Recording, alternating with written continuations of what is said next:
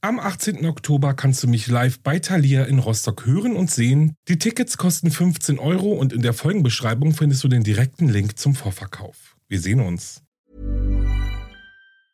Hey, it's Ryan Reynolds and I'm here with Keith, co-star of my upcoming film If, only in theaters May 17th. Do you want to tell people the big news?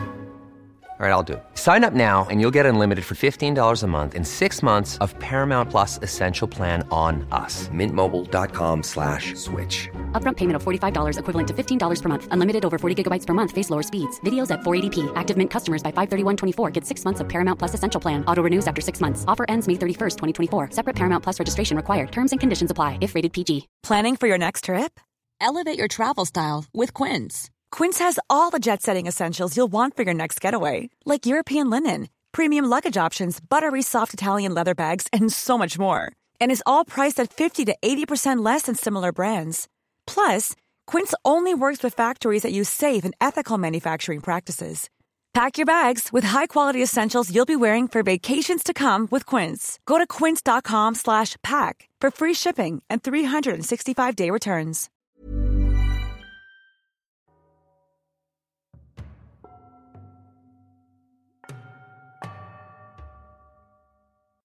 Hallo und herzlich willkommen zurück bei Wahre Verbrechen. Das ist mein Podcast. Ich bin Alex und ich freue mich, dass ihr wieder den Play-Button gedrückt habt. Hallo auch an alle, die neu dabei sind. Ich freue mich, dass ihr es durch den True Crime Podcast Dschungel nun auch zu mir geschafft habt und ich hoffe, ihr bleibt ein bisschen länger.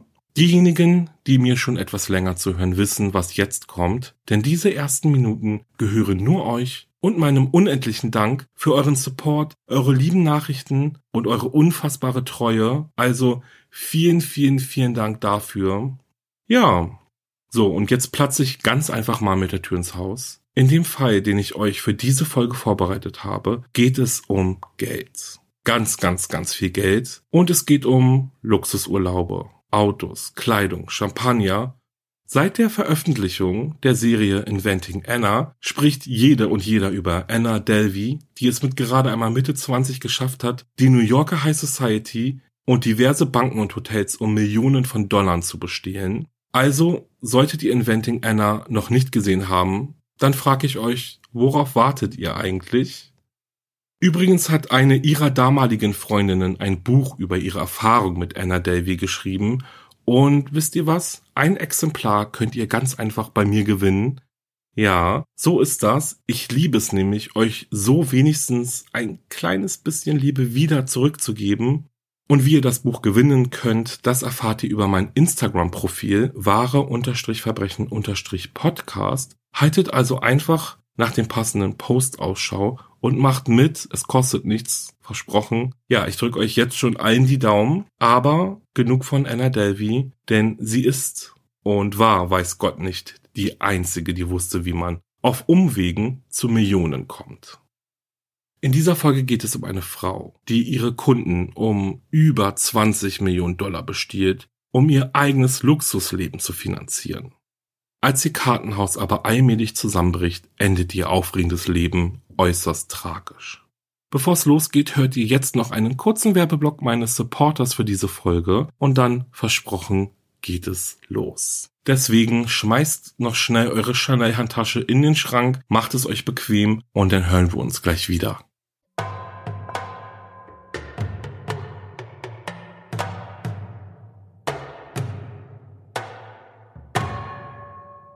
Sydney, Australien 1998. Die 27-jährige Melissa Grimley fängt einen neuen Job als Chefassistentin in einem Investmentbüro an. Sie ist organisiert, zuverlässig, intelligent und mutig, doch neben all diesen Qualitäten ist sie jung, schön und unglaublich modebewusst.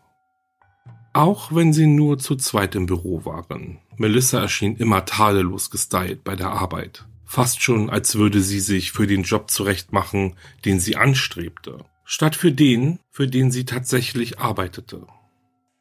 Etwa sechs Monate nachdem sie ihren neuen Job angetreten ist, findet sie sich in dem Büro ihres Vorgesetzten wieder. Vor ihr liegen diverse Kreditkartenabrechnungen der Firmenkonten und der Vorwurf, sie habe Schecks mit der Unterschrift ihres Chefs gefälscht. Gibt es sonst noch etwas, was ich wissen sollte? Melissa schüttelte den Kopf. Ich bin fertig. Sie stand auf, packte ihre persönlichen Sachen in ihre Designerhandtasche und verließ das Büro. Es war ein sauberer Abgang. Keine Anwälte, keine Polizei, gar nichts. Melissa hatte einen geringen Betrag gestohlen, weniger als 2000 Dollar. Sie bot zwar nicht an, den Betrag zurückzuzahlen, ihr Arbeitgeber machte sich aber auch nicht die Mühe, sie anzuzeigen. Im Nachhinein betrachtet war das wohl einer der ersten großen Fehler in diesem Fall, denn ein Eintrag ins Strafregister hätte vermutlich verhindern können, was noch kommen sollte. 14 Jahre nach diesem Vorfall erscheint Melissa Grimley wieder auf der Bildfläche. Melissa heißt jetzt Caddick, ist Mutter eines Sohnes und erfolgreiche Investorin. Designerkleidung, teuren Schmuck, europäische Autos, ein Haus, das sie 2,7 Millionen australische Dollar gekostet hat und mehrmalige Luxusurlaube im Jahr für die ganze Familie. Wer hätte das gedacht? Melissa Caddick hat es geschafft. Sie lebt das Leben, das sie sich gewünscht hatte. Ein Leben in purem Luxus. Ihr eigenes Unternehmen, Melliver, lief außerordentlich erfolgreich und erreichte binnen weniger Monate einen hochexklusiven Status. Gefühlt jede und jeder, der in Australien Geld hatte, wollte sein Vermögen bei ihr anlegen. Es gab so gut wie keine Verluste. Stattdessen vermehrte sich das angelegte Kapital ganz einfach wie von selbst. Kam ein neuer Auftrag rein, musste Melissa den Kunden vertrösten, denn ihre Bücher waren immer voll. Dennoch versuchte sie immer alles möglich zu machen. Und so dauerte es manchmal zwei, drei Tage, bis sie sich bei ihren Kunden zurückmeldete und ihnen einen gerade frei gewordenen Platz in ihrer Kundenkartei anbot. Hatte man das Glück, zu der ausgewählten Kundschaft von Melissa Caddick zu gehören, war das erste, was man bekam, der siebenseitige Melliver Financial Service Guide, in dem Melissa versprach, die Ergebnisse ihrer Kunden zu maximieren und das alles im Rahmen der geltenden Gesetze. Sie stellte sich auch selbst vor, präsentierte ihre Familie, ließ die Kunden einen kleinen Einblick in ihr Privatleben erhaschen und machte klar, sie hat einen Masterabschluss in Betriebswirtschaft und ist ein zertifiziertes Mitglied der Financial Planning Association of Australia, ein Status, den nun wirklich nicht jeder erreicht. Entschied man sich letztendlich für eine Zusammenarbeit, zahlten die Anleger ihr Geld auf ein extra für sie angelegtes Konto der hauseigenen Mellivers Commonwealth Bank. Am Ende eines jeden Monats erhielten ihre Kunden einen ausführlichen Bericht per E-Mail. Die Aktien, in die sie die Gelder ihrer Kunden investierte, machten nie einen Verlust. Stattdessen wiesen sie eine blendende Rendite auf, manchmal bis zu 30 Prozent pro Monat. Ein unglaubliches Ergebnis. Beflügelt von dem Erfolg und beeindruckt von Melissas Kenntnissen in der Finanzwelt investieren ihre Kunden immer mehr Geld in Melliver. Ihr Investmentunternehmen hat Melissa Caddick damals aber ganz klein begonnen. Zu ihren ersten Kunden gehörten ihre Familie und Freunde, die ihr ihre kleinen Ersparnisse anvertrauten und auf spektakuläre Rendite hofften. Unter ihnen waren zum Beispiel ihre Eltern Barb und Ted, ihr Bruder Adam, ihre Tanten, Onkel, Schwestern, Cousinen, Schwiegereltern, ja, und langjährige Freunde, die sie schon seit Kindertagen kannte. Die wiederum ihre Familien mit ins Boot holten. Sogar ihre Personal Trainer und Angestellten vertrauten Melissa ihr Geld an. Genauso wie eine ganze Gruppe von Chirurgen. Mit der Gründung von Melliver legte Melissa den Stein für ihre sehr aussichtsreiche und luxuriöse Zukunft. Wie gesagt, das war es, was sie in ihrem Leben wollte. Geld, Luxus und Einfluss. Melissa Caddick hätte so glücklich sein können, wäre sie doch bloß keine Betrügerin gewesen. Melliver Financial Services, das Unternehmen gab es wirklich. Nur hatte Melissa keine Lizenz dafür, ein Finanzdienstleistungsunternehmen zu betreiben. Ihr Masterabschluss und ihre Mitgliedschaft im Club der Banker und Finanziers gelogen. Das hauseigene Konto, das gab es. Doch die Comsec Aktienkonten, die sie für ihre Kunden anlegte, die hatten nur eine sechsstellige Kontonummer und keine achtstellige, wie sie sie eigentlich haben sollten. Gelogen.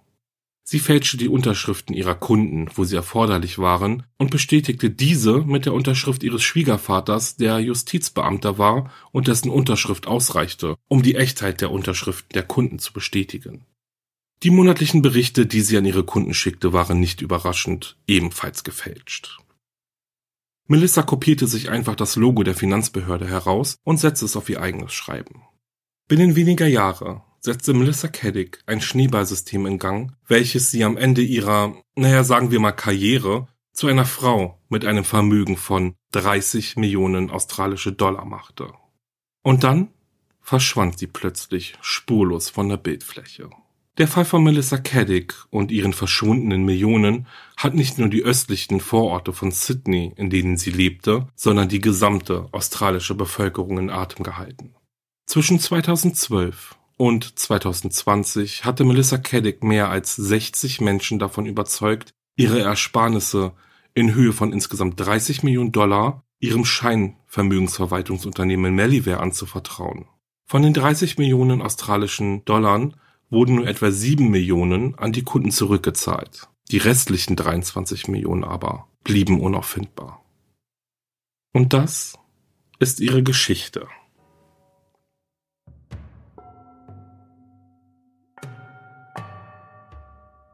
Die ersten Risse erhielt Melissas Fassade im November 2019, als die Australian Securities and Investment Commission, kurz ASIC, einen anonymen Hinweis darüber erhielt, dass eine gewisse Melissa Caddick aus Dover Heights im Osten Sydneys ein Finanzdienstleistungsunternehmen unter der Verwendung der australischen Finanzdienstleistungslizenz einer anderen Person betrieb.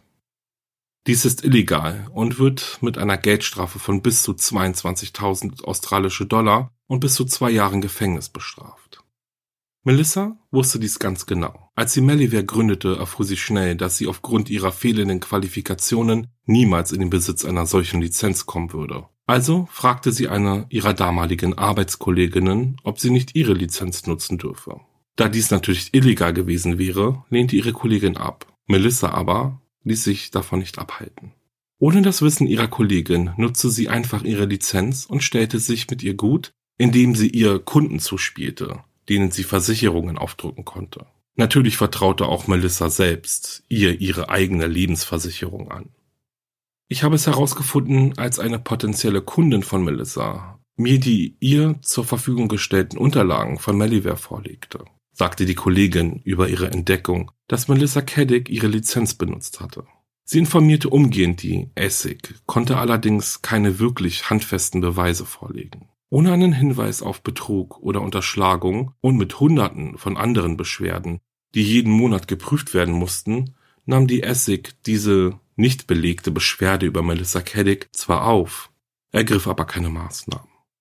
Sieben Monate später, am 3. Juni 2020 aber ging bei der Essig eine weitere Beschwerde ein, dieses Mal mit mehr Details. Mit zunehmender Besorgnis erkannten die Ermittler, dass sie es mit etwas Großem zu tun hatten. Da sie befürchteten, dass Melissa Wind davon bekommen könnte, dass man ihr auf der Spur war, beschlossen sie, einen Präventivschlag zu führen. Und so stellten sie am 10. November 2020 beim Bundesgericht einen Eilantrag auf Einfrieren ihres Vermögens und Beschlagnahme ihres Passes.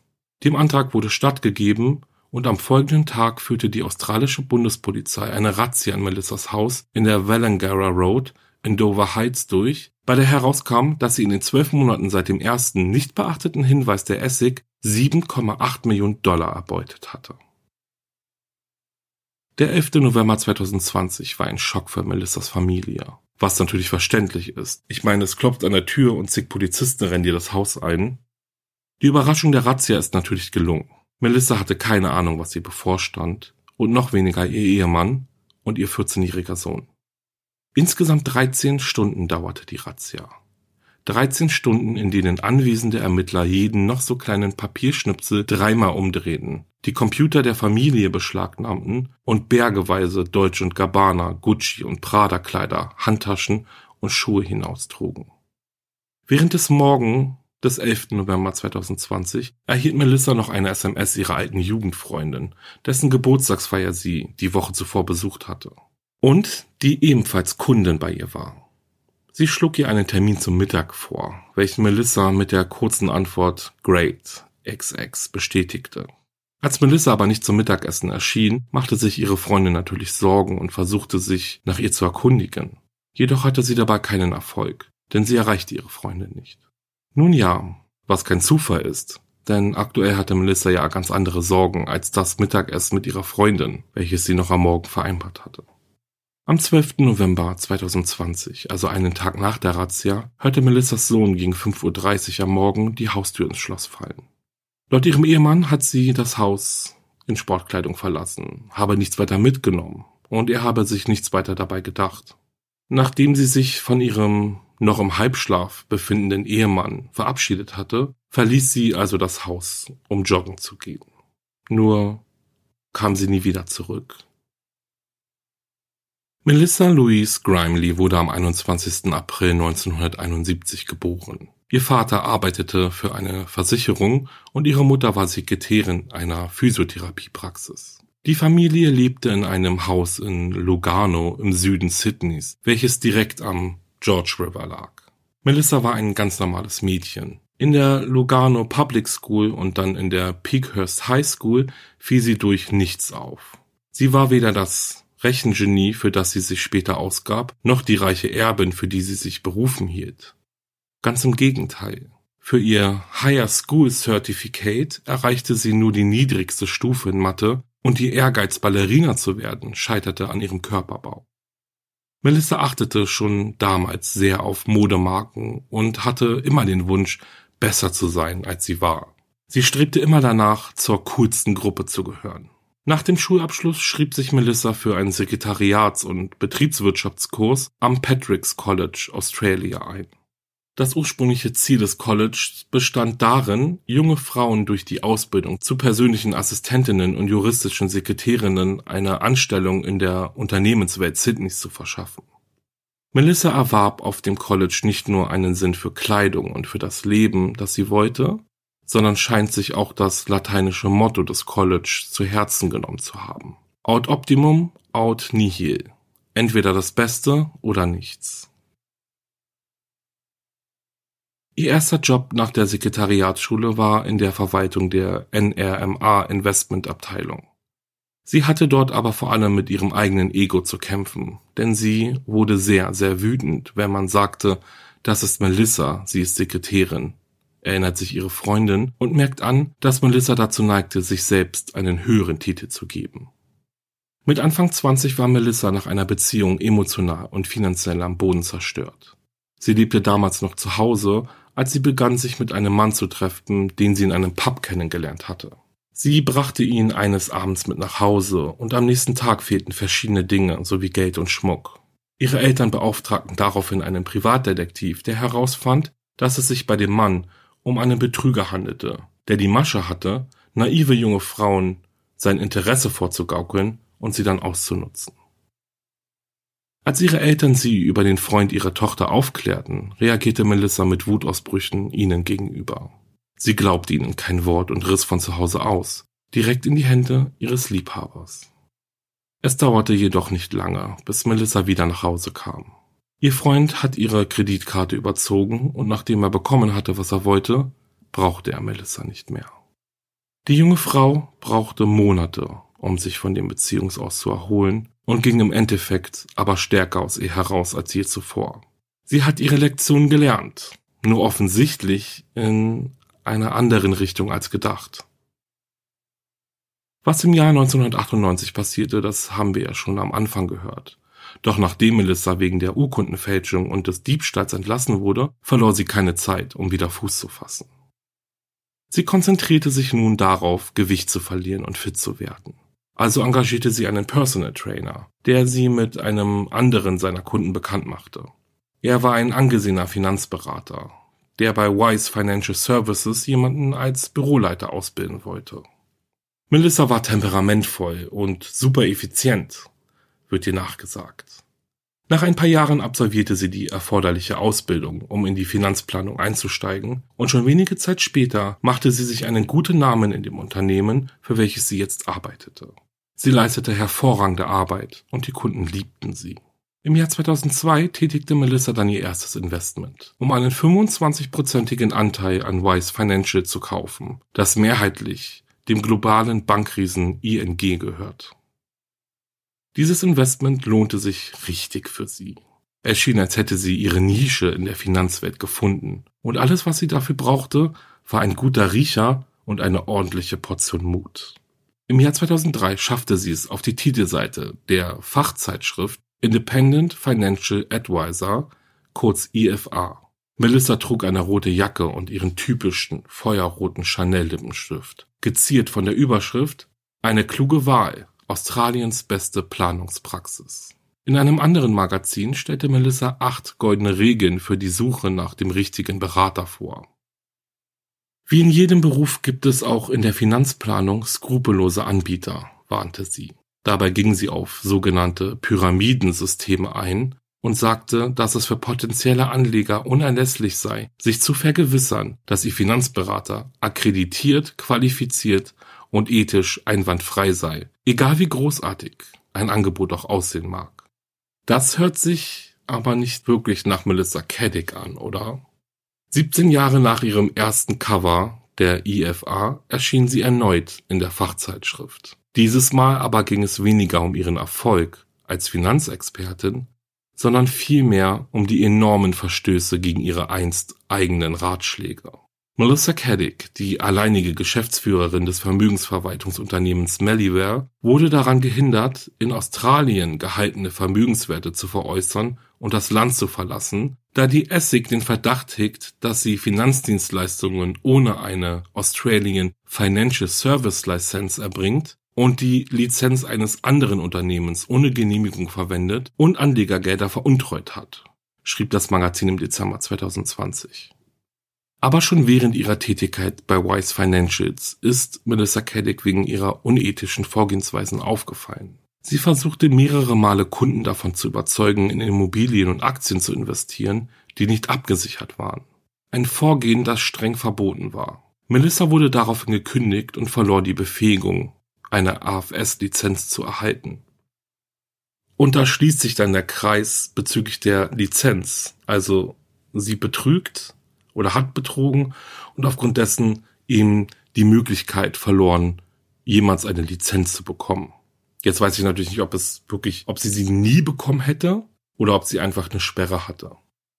Sie unterzeichnete eine fünfjährige Wettbewerbsverbotsklausel, erhielt daraufhin ihre Investition wieder und verließ die Finanzwelt fürs Erste.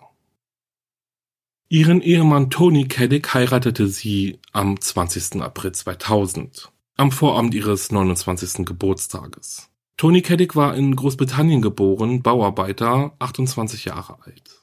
Bei ihrer Hochzeit trug sie ein schlichtes, bodenlanges, weißes Seidenkleid, einen Tischschleier und eine einzelne Perlenkette mit passenden Ohrringen. Der üppige Empfang fand im Taronga Zoo statt. Ein Freund erinnert sich, wie er später am Abend auf die Terrasse des Hauses der beiden trat und in die Garage blickte, in der ihre Luxusautos standen. Ich dachte mir, verdammt nochmal, das passt einfach nicht zusammen. Sie war eine angestellte Finanzplanerin und ihr Mann war im Grunde ein Rucksacktourist, sagte er. Melissa erklärte ihm, dass ihr Bruder Adam ihnen finanziell unter die Arme gegriffen habe. Nach seinem Abschluss an der University of NSW arbeitete Adam als Chemiker bei Esso und zog später nach Singapur, wo er Partner des globalen Unternehmens Accenture wurde. Als Melissa ihren Ehemann heiratete, war er Bauarbeiter, studierte, bevor er nach Australien kam, in England aber Politikwissenschaften. Sie ermutigte Tony dazu, in Australien ein Jurastudium zu beginnen. Und gesagt, getan. Im April 2006 wurde Tony als Anwalt zugelassen und zwei Monate später wurde ihr gemeinsamer Sohn geboren. Im Jahr 2010 zog Melissa gemeinsam mit ihrem Ehemann und ihrem Sohn nach England. Tony hatte einen Job als Unternehmensanwalt angenommen und das Angebot war zu gut, um es auszuschlagen. In England angekommen dauerte es aber nicht lange, bis Melissa anfing, sich zu langweilen. Sie arbeitete nicht und Freunde fand sie auch keine. Als sie 2012 wieder in Sydney auftauchte, hatte sie dann aber eine äußerst spannende Geschichte im Gepäck. Sie musste in einer Nacht- und Nebelaktion aus London fliehen, da Tony ein kontrollsüchtiger Narzisst sei, der sie nach Strich und Faden betrog und ihr gegenüber handgreiflich geworden war. Letztendlich musste ihr Bruder Adam nach England fliegen, um sie und ihren Sohn zu retten. Diese Geschichte erzählte sie immer und immer wieder. Dennoch war sie gelogen. All dies war nie passiert. An einem Abend erklärte Melissa ihrem Mann, sie müsse ihre Finanzkenntnisse auffrischen und bestand darauf, an einer Fortbildung in der Schweiz teilzunehmen. Sie flog und nur wenige Tage nach ihrer Abreise erfuhr Toni von einem Freund, dass Melissa nicht in der Schweiz sei, sondern in Paris mit einem anderen Mann. Dieser Mann war ihr Friseur aus Sydney, Anthony Coletti. Nachdem Melissa zurück nach London kam, entdeckte Toni Dutzende von WhatsApp-Nachrichten zwischen Coletti und seiner Frau. Aus den Nachrichten ging hervor, dass sie ihren Friseur und Liebhaber dafür bezahlte, für ihre Verabredungen um die Welt zu fliegen. Toni konfrontierte seine Frau mit den Beweisen ihrer Untreue und zog für ein paar Tage zu seiner Familie nach Essex. Als er zurückkam, waren nicht nur Melissa und sein Sohn verschwunden, sondern auch das halbe Haus ausgeräumt und ihre gemeinsamen Bankkonten geleert. Toni bat um eine Versetzung nach Sydney, um näher bei seinem Sohn zu sein. Er fuhr einen gebrauchten Hyundai und mietete eine kleine Wohnung in Alexandria, seine Ehefrau hatte sich in der Zwischenzeit in ihrem Haus in Kensington niedergelassen, das sie und Tony für 1,56 Millionen australische Dollar gekauft hatten. Im Rahmen der Scheidungsvereinbarung wurde ihr das Haus später übertragen und sie verkaufte es Ende 2013 für 1,67 Millionen Dollar und mietete sich ein Haus in Rose Bay mit fünf Schlafzimmern und fünf Bädern. Tony hatte schwer mit seiner Ex-Frau zu kämpfen, um seinen Sohn sehen zu können. Sie hielt Verabredungen nicht ein und verwehrte ihm die Teilnahme an Geburtstagen und anderen Festen. Sie fertigte sogar eine Liste mit allen Ländern der Welt an, die Nicht-Auslieferungsabkommen mit Australien geschlossen hatten und forderte, dass Tony niemals mit ihrem Sohn in eines dieser Länder reisen durfte. Als sein Sohn dann aber seinen Vater davon erzählte, dass er mit seiner Mutter in der ersten Klasse oder in Privatjets fliegt, rätselte Tony darüber, woher das Geld kam. Er kam auf den Gedanken, dass das Geld dem neuen Mann und ehemaligen Liebhaber seiner Frau Anthony Coletti gehören musste. Denn Melissa, das wusste er, verdient nicht so viel Geld. Naja, oder tat sie dies doch? Mit ihrer Rückkehr aus England dauerte es nicht lange, bis Melissa ihr erstes Opfer ins Visier nahm und damit ihre Hochstaplerkarriere begann. Sie gründete ihr Unternehmen Melliware und überzeugte ihre Jugendfreundin, die ich jetzt einfach mal Carol nenne, ihr das Geld ihrer Lebensversicherung anzuvertrauen. Carol willigte ein, kündigte ihre Versicherung und überließ ihrer Freundin Melissa einen ordentlichen Batzen mehrerer tausender australischer Dollar, die sie für sie investieren und anlegen sollte. Später übernahm Melissa dann auch noch ihr Aktienportfolio und als kleinen, großen Bonus obendrauf holte Carol noch weitere Familienmitglieder mit ins Boot, die ebenfalls Melissa ihr Geld anvertrauten. Allein was Carol und ihre Familie betrifft, reden wir hier von einem Gesamteinsatz von rund 10 Millionen australische Dollar. Melliware war nach außen hin, wie ich euch ja schon erzählt habe, ein Riesenerfolg und erreichte schon kurz nach der Gründung einen sehr exklusiven Status. Und das war wohl mit der wichtigste Punkt, denn Exklusivität spricht sehr für sich alleine. Sie zog willige Investoren an, wie das Licht die Motten, an einem Punkt wollte gefühlt jeder und jede, die etwas Geld anzulegen hatte, Mitglied bei Melliverse werden. Melissa scheute sich auch nicht, ihren Kunden, die zum Großteil ja aus ihren Freunden und Familienangehörigen bestanden, in die Welt des Luxus mitzunehmen. Am Silvesterabend 2013 heiratete sie überraschend ihren neuen Lebensgefährten Anthony Coletti und sparte an diesem Abend weder an teurem Champagner noch an ihren Hochzeitsoutfits. Sie wechselte dreimal an diesem Abend ihre Kleider, unter denen ein Hochzeitskleid von Gucci war, welches sie für mehrere tausend australische Dollar kaufte. Der krönende Abschluss war ihre Hochzeitsreise, die das Paar nach Aspen zum Skifahren führte und rund 80.000 Dollar kostete. Und wow, Melissa führte ein Leben auf der Überholspur. In nur wenigen Monaten schaffte sie es zu einem unglaublichen Reichtum, von dem auch ihre Investoren träumten. Naja, dass sie es aber eigentlich waren, die all diesen Protz bezahlt haben, das ahnten sie zu diesem Zeitpunkt noch nicht. Das Jahr 2014 war ein gutes Jahr für Melissa Caddick. Über einen Studienfreund ihres Bruders Adam gelang es ihr, eine Gruppe von Chirurgen aus Perth anzuzapfen. Im April gab sie das Geld ihrer Investoren als ihr eigenes aus und konnte so einen 4 Millionen Dollar Kredit von der National Australian Bank erhalten, um das Haus ihrer Träume zu kaufen. Nur vier Tage nach dem Kauf des 6,2 Millionen Dollar teuren Hauses flog Melissa mit ihrer Familie über Ostern nach New York. Die Schulferien im Juli verbrachte sie auf den Fidschi-Inseln und über Weihnachten ging es für einen Monat zurück nach Aspen. Fünf Sterne Urlaube, die sich Jahr für Jahr wiederholen sollten. Neben den extravaganten Urlauben, zu denen manchmal auch Privatjets und Limousinen gehörten, verprasste sie Hunderttausende von australischen Dollar für europäische Luxusmarken wie Chanel, Dior, Valentino und Louis Vuitton. So gab sie einmal 54.000 Dollar, also mehr als das australische Durchschnittsgehalt, in nur einem Schuhgeschäft aus. Mehr als 200.000 Dollar für Schmuck und 390.000 Dollar für ihren Audi. Im Jahr 2019 fing dann aber Malivers und Melissa Kedricks Fassade langsam an zu bröckeln. Im September des Jahres waren ein Chirurg und seine Frau im Begriff, ihr Geld bei ihr anzulegen. Als die Ehefrau aber anfing, Bedenken hinsichtlich der Angaben zum Malivers Treuhandfonds und der Art und Weise, wie das Comsec-Konto geführt werden sollte, zu äußern, erhielt ihr Ehemann einen Anruf von Melissa, in dem sie mitteilte, dass sie seine mögliche Investition auf Eis legen muss, da der Cousin ihres Ehemannes verstorben sei und sie sich jetzt um ihre Familie kümmern müsse.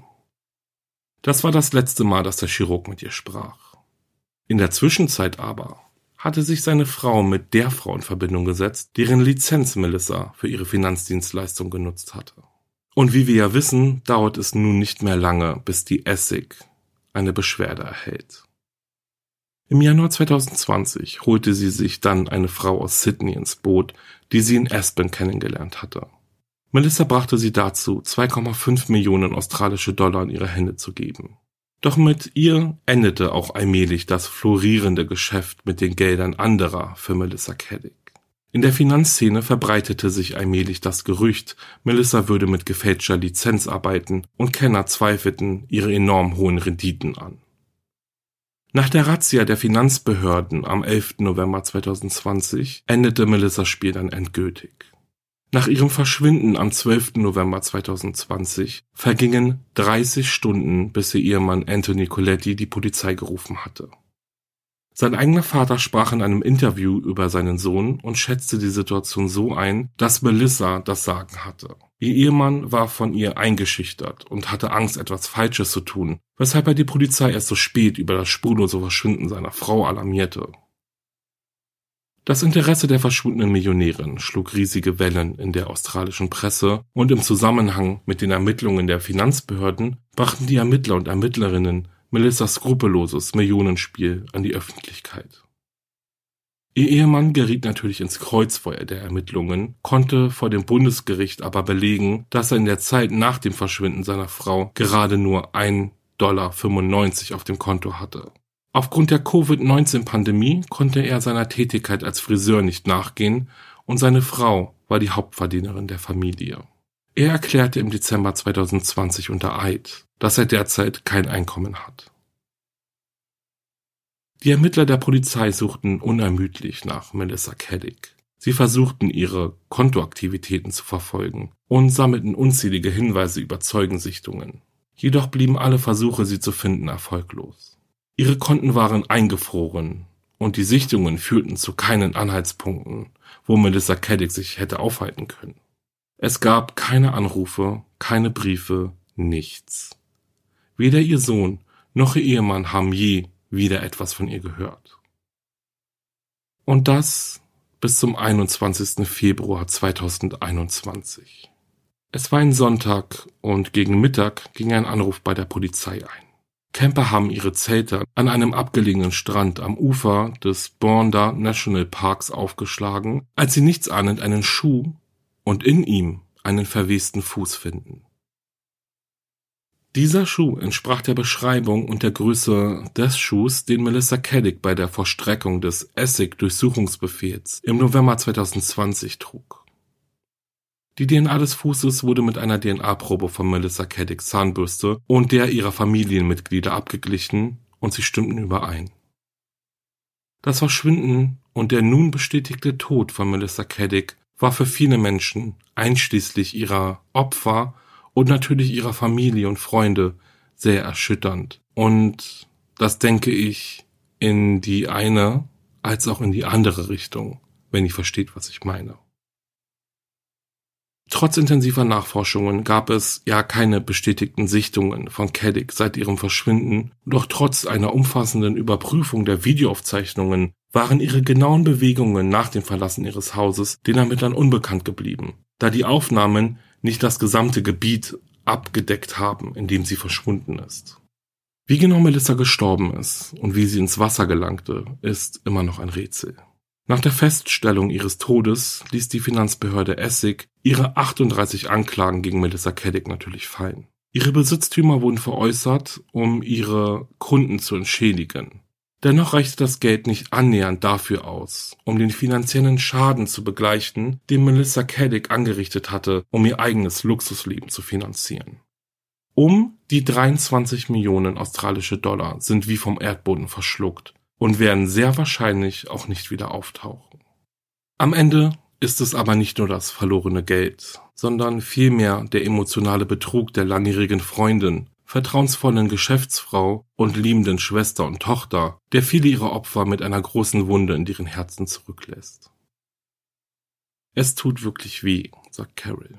Wenn sie einen Höhenriss gehabt hätte und das Geld gestohlen hätte, könnte ich das besser verkraften, als zu wissen, wie oft sie mir in die Augen geschaut hatte, als ich ihr dafür dankte, dass sie mein Leben und das meiner Kinder so sehr verändert hat. Melissa antwortete darauf immer nur achselzuckend, das ist mein Job. Der forensische Psychiater Julian Parmigiani äußerte sich zu dem Fall so. Betrüger sehen sich selbst als das Raubtier, die anderen sind die Beute. Die Denkweise vieler Betrüger ist, wenn du dumm genug bist, auf mein Spiel, meinen Trick hereinzufallen, dann verdienst du, was du bekommst. Je länger Betrüger damit durchkommen, desto unbesiegbarer fühlen sie sich. Als der Tag der Abrechnung für Melissa kam, wusste sie, dass sie eine lange Gefängnisstrafe bevorstand. Sie hatte sich für einen anderen Lebensstil entschieden. Und es hieß entweder das oder gar nichts.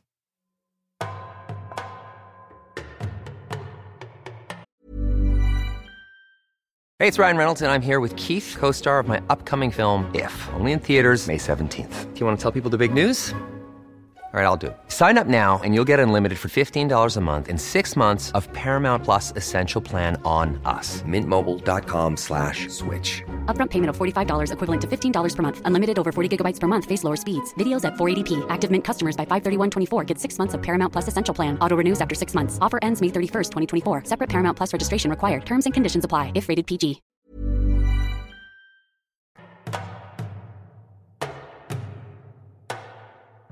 Und das war's mit dem Fall. Und ich habe euch ja bereits im Intro gewarnt.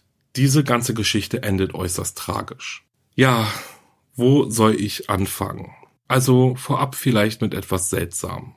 Ich möchte das, was Melissa Caddick getan hat, auf gar keinen Fall schönreden. Also wirklich 0,0. Aber wie auch schon im Fall Anna Delvey kann ich mir irgendwie nicht helfen, als dass ich zugeben muss, dass ich auch irgendwie beeindruckt bin. Ich weiß, es hört sich so blöd an im Zusammenhang, aber ja, ich glaube, einige wissen, was ich meine. Also irgendwie ist da schon also eine kleine Faszination da, wie sie es geschafft hat, ja, an so viel Geld zu kommen. Ich meine, das muss man erstmal schaffen, oder? Es gibt ja viele, die sagen, na ja, die Kunden sind selber schuld, wenn man so viel Geld einfach an irgendeine Person gibt und so weiter.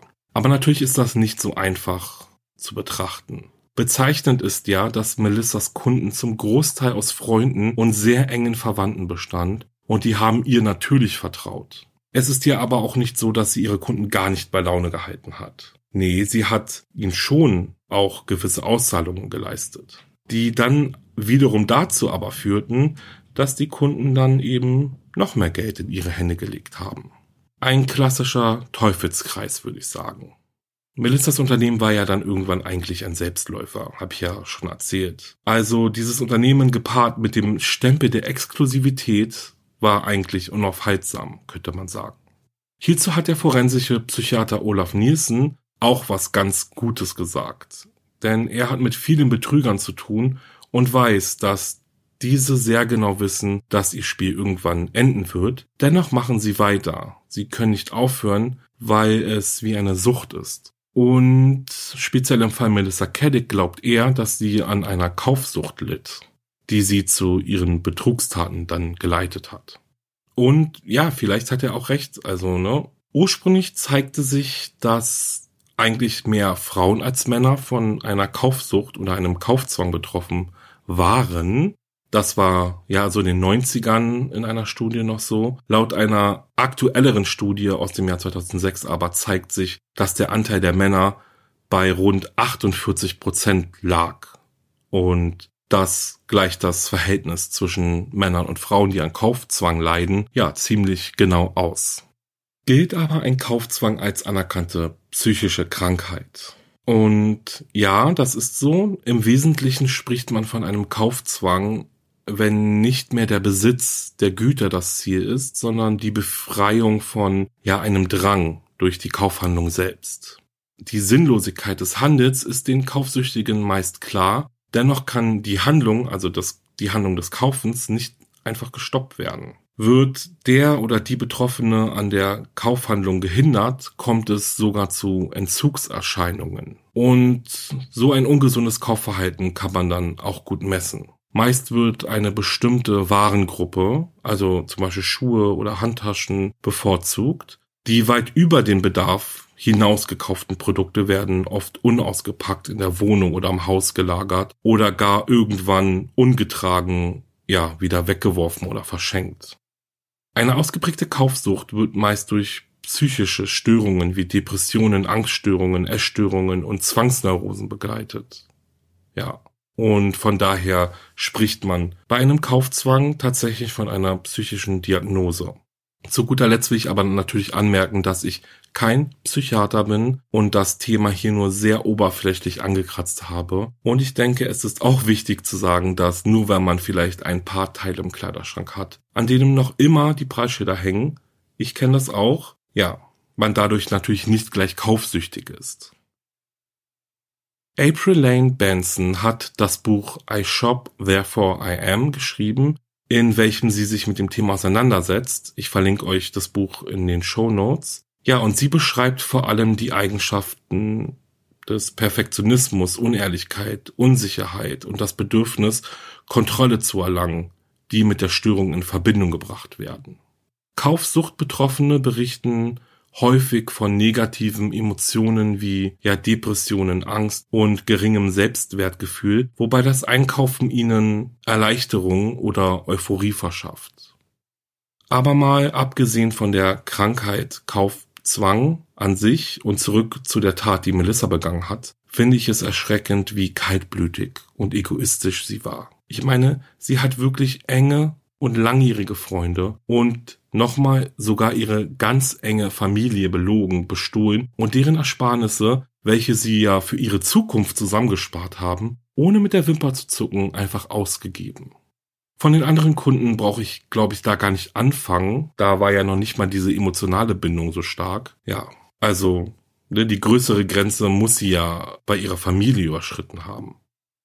Geendet hat all das ja dann durch ihren Selbstmord, also zumindest wird bis heute davon ausgegangen, dass sie sich selbst umgebracht hat. Und ich glaube, wie schon der forensische Psychiater ganz gut gesagt hat, für Melissa gab es die Option, ins Gefängnis zu gehen, einfach nicht. Sie wollte entweder das Leben, welches sie sich zusammengeklaut hat, oder gar keines. Und da war ihr auch egal, dass sie einen Sohn hat zum Beispiel.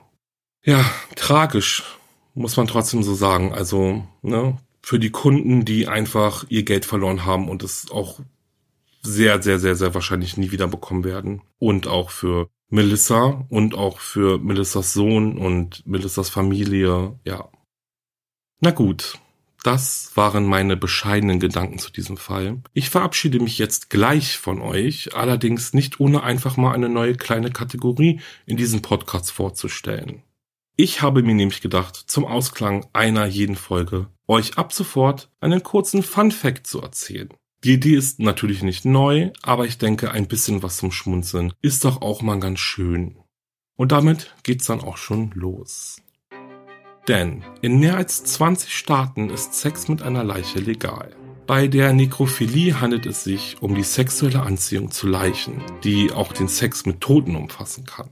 Das ist doch sicher illegal, denkt man sich. Es gibt kein Bundesgesetz dagegen. In einigen US-Bundesstaaten ist Nekrophilie tatsächlich eine Straftat. In anderen Staaten ist sie nur ein Vergehen. Und in über 20 US-Bundesstaaten gibt es kein Gesetz gegen Nekrophilie. Dieses Problem ist aber nicht auf die Vereinigten Staaten beschränkt. In vielen anderen Ländern gibt es ebenfalls keine Gesetze gegen den Akt der Nekrophilie. Ja, crazy, oder? Ich verabschiede mich jetzt von euch und würde mich richtig, richtig doll freuen, wenn ihr mir eine liebe Bewertung schreibt oder mal ganz doll auf die fünf Sterne klickt. Das wäre richtig toll und ganz ehrlich, ich kann es nicht oft genug sagen und ich glaube auch wirklich, dass, ja, wenn man jetzt keinen Podcast selber führt, einem das gar nicht so doll bewusst ist, wie sehr ihr mir und mein Podcast dadurch helft. Also es ist, ja, es wäre wirklich super. Also ich würde mich wirklich richtig freuen. Ebenso würde ich mich freuen, wenn ihr meine Instagram-Seite wahre-verbrechen-podcast besucht, denn dort findet ihr Bilder zu meinen Fällen und vielleicht auch ein paar Bilder von mir. Erfahrt von coolen Gewinnaktionen, wie diese, von der ich euch im Intro erzählt habe. Und ihr könnt mir auch ein paar Herzen schicken, wenn ihr für die nächste Folge noch was Kuscheliges zum Anziehen braucht oder nach, auf der Suche nach einem coolen Schlafhemd seid, dann schaut unbedingt mal in meinen Merch-Shop vorbei. Wirklich coole Designs, auch eine coole Qualität. Ja, guckt da mal vorbei. Wahre Verbrechen, Merch könnt ihr, glaube ich, auch einfach bei Google eingeben, dann kommt ihr schon auf den Shop. Ansonsten findet ihr den Link natürlich in meiner Podcast-Beschreibung, Folgenbeschreibung, in meinem Linktree ähm, auf Instagram, ja, überall. Ihr könnt eigentlich gar nicht äh, drum herumkommen, da mal reinzugucken. Gut, und ich freue mich aufs nächste Mal mit euch. Bis dahin, bleibt sicher. Ciao.